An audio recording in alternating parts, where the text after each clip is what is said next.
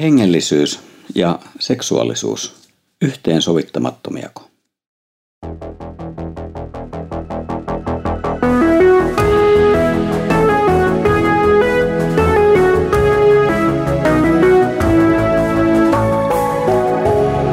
Kirjoitusten pauloissa. Lämpimästi tervetuloa kuuntelemaan Kirjoitusten pauloissa podcastia. Olen Ilkka Rytilahti, kansanlähetyksen valtakunnallinen raamattokouluttaja. Tällä kerralla olemme Paavalin ensimmäisessä korinttilaiskirjassa luvussa seitsemän. Siinä Paavali käy käsittelemään korinttilaisten kysymyksiä seksuaalisuutta, avioelämää ja naimattomuutta koskien. Paavali oli osoittanut korinttilaisille, että seksuaalisuus ei ole pelkästään kehoa koskeva asia. Se vaikuttaa koko persoonallisuuteemme. Seksuaalisuus on myös yhteisöllinen ja hengellinen asia. Sen harjoittamisella on vaikutuksensa niin Kristuksen ruumiiseen seurakuntaan kuin ihmisen jumalasuhteeseen. Paavalihan päätti seksuaalisuuden teologiansa opetuksen kehotukseen. Tuottakaa siis ruumillanne Jumalalle kunniaa.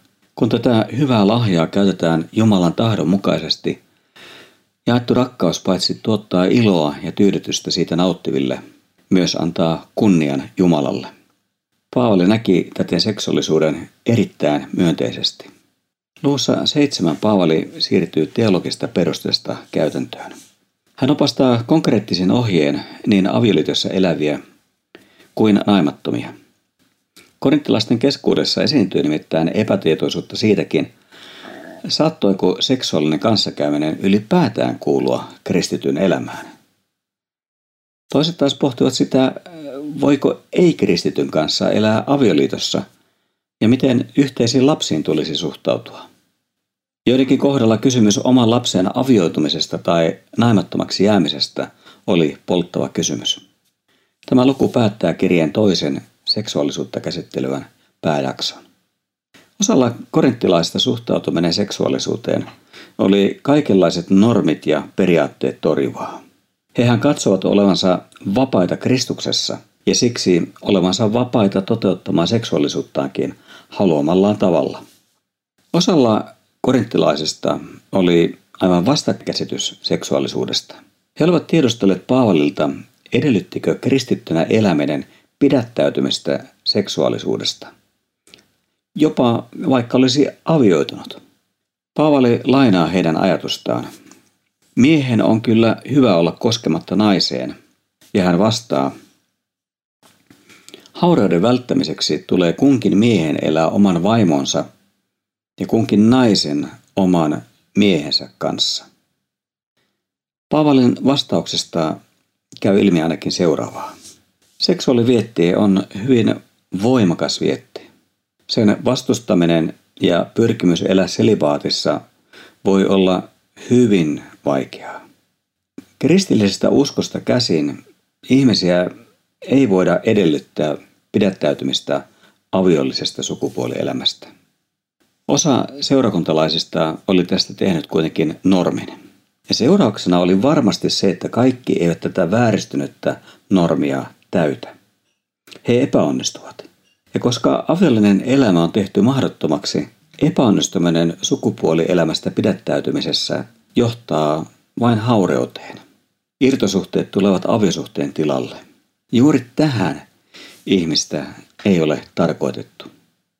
Kreikkalaisperäinen ihmisen ruumillisuuden halveksunta yhdistyneenä ylikuumentuneeseen vääristyneeseen käsitykseen pelastuksesta taivaallisena elämänä jo nyt, oli johtanut osana Korintin seurakuntalaisia hakoteille suhteessa aviolliseen sukupuolielämään.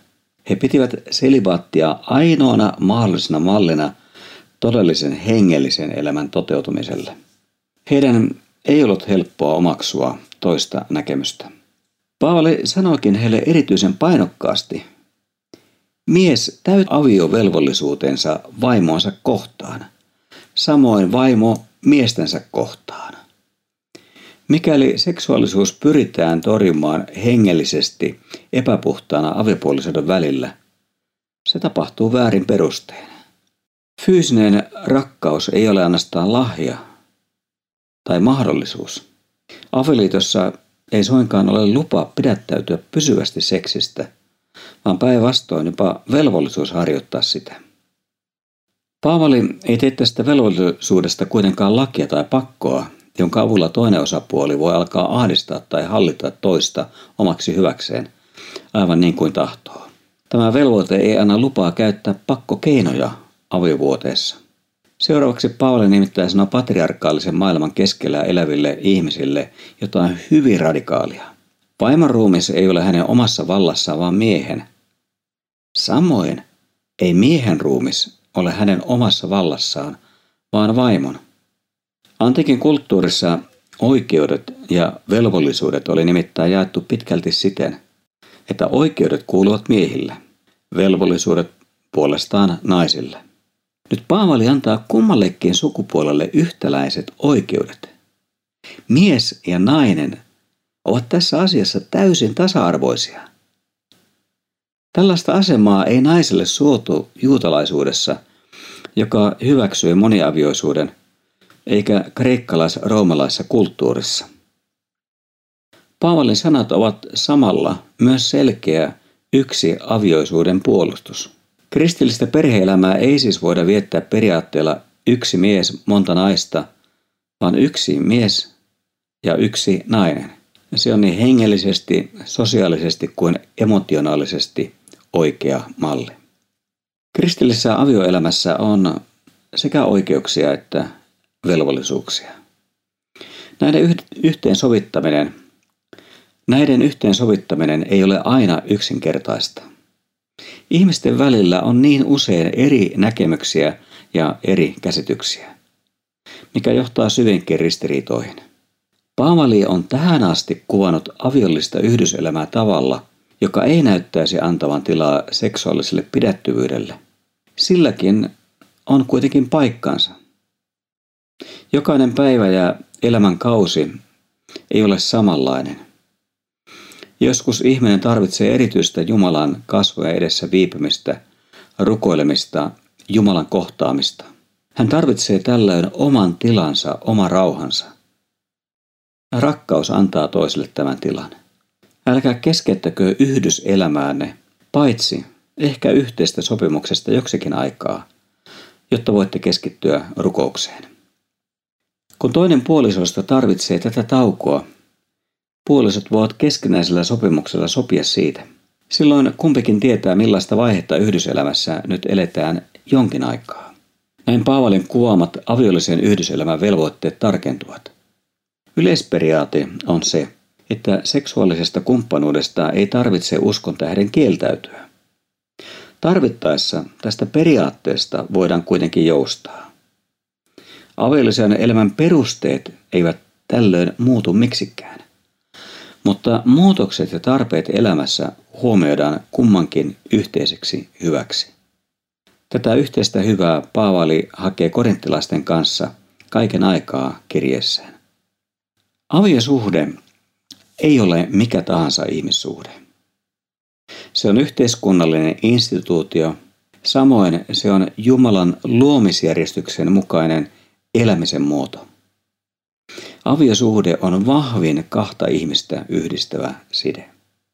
Siksi aviosuhde on ainutlaatuinen. Millään muulla suhteella ei ole meidän elämämme niin kokonaisvaltaista vaikutusta. Avioliitto on elämänsä, minuutensa, syvintä mahdollista antamista ja saamista. Ihmissuhteet ovat kuitenkin usein koetuksella – Niissä koetaan pettymyksiä, tullaan haavoitetuiksi. Niissä voidaan myös epäonnistua. Avioliitossakin voi käydä näin. Aviollisen elämän sujuminen ja siinä onnistuminen ei ole itsestäänselvyys. Mitä tehdä, kun aviollinen elämä ei kerta kaikkiaan enää toimi? Jakeessa 10 ja 11 Paavali sanoo, vaimo ei saa erota miehestään. Samoin mies ei saa erota vaimostaan. Torjuuko Paavali näillä sanoillaan ehdottomasti mahdollisuuden erota puolisostaan?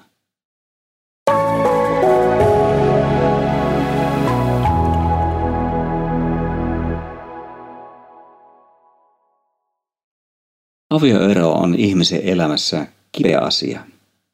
Siitä voi muodostua haava, jota hän saattaa kantaa vuosikaudet, kenties lopun elämänsä. Tämä kertoo juuri siitä, mitä tapahtuu, kun yhdeksi lihaksi yhdistyneet mies ja nainen revitään toisistaan irti. Siksi avioero ei ole itsessään hyvä asia, mahdollisuus, johon voi tarttua, kun puoliso alkaa kyllästyttää.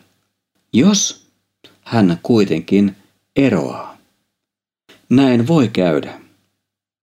Yhteiselämä tulee käytännössä mahdottomaksi. Puoliso on voinut olla uskoton, ei kristitty puoliso voi haluta eroa. Joskus ei ole muuta vaihtoehtoa kuin lopulta muuttaa erilleen ja erota. Mutta entä sen jälkeen? Paavali jatkaa tavalla, joka on aivan vastakkainen meidän ajassamme vallitsevalle käytännölle. Olkoon menemättä enää naimisiin, tai sopikoon miehensä kanssa. Paavali ei näe uudelleen avioitumista puolison vielä elässä mahdollisena, koska se on haureutta. Leskeksi jääminen muuttaa tilanteen. Puolison kuoltua on vapaus avioitua uudelleen. Ero on mahdollinen, mutta silloinkin eronneena sovinnoille eroaminen on mahdollista. Mutta siitä huolimatta sovinnolle on annettava tilaa. Puolisot voivat löytää toisensa vielä molemminpuolisessa anteeksiantamuksessa. Ja näin aviosuhteen on mahdollista jatkua. Vaikka eroaminen olisi tapahtunut, kuitenkin sovinnolle on hyvä antaa mahdollisuus. Puolisot voivat löytää vielä toinen toisensa molemminpuolisessa anteeksiantamuksessa. Onhan Jumala antanut meille kaikki meidän syntimme anteeksi, ja hän kehottaa meitä antamaan anteeksi myös toinen toisillemme. Ja mikäli sovinto löytyy ja uusi luottamus, aviosuhteen on mahdollista vielä jatkua. Vaikka helppoa se ei varmasti ole. Mutta näissä vaiheissa ja näissä kamppailuissa Jumalan lapset eivät koskaan ole yksin. Herra on niissä vaikeissakin vaiheissa heidän keskellään, heidän kanssaan. Seuraavalla kerralla viivimme vielä hetken seitsemännen luvun aiheessa ja katsomme, mitä Paavali puhuu avioelämästä ei-kristityn kanssa ja myöskin naimattomuudesta.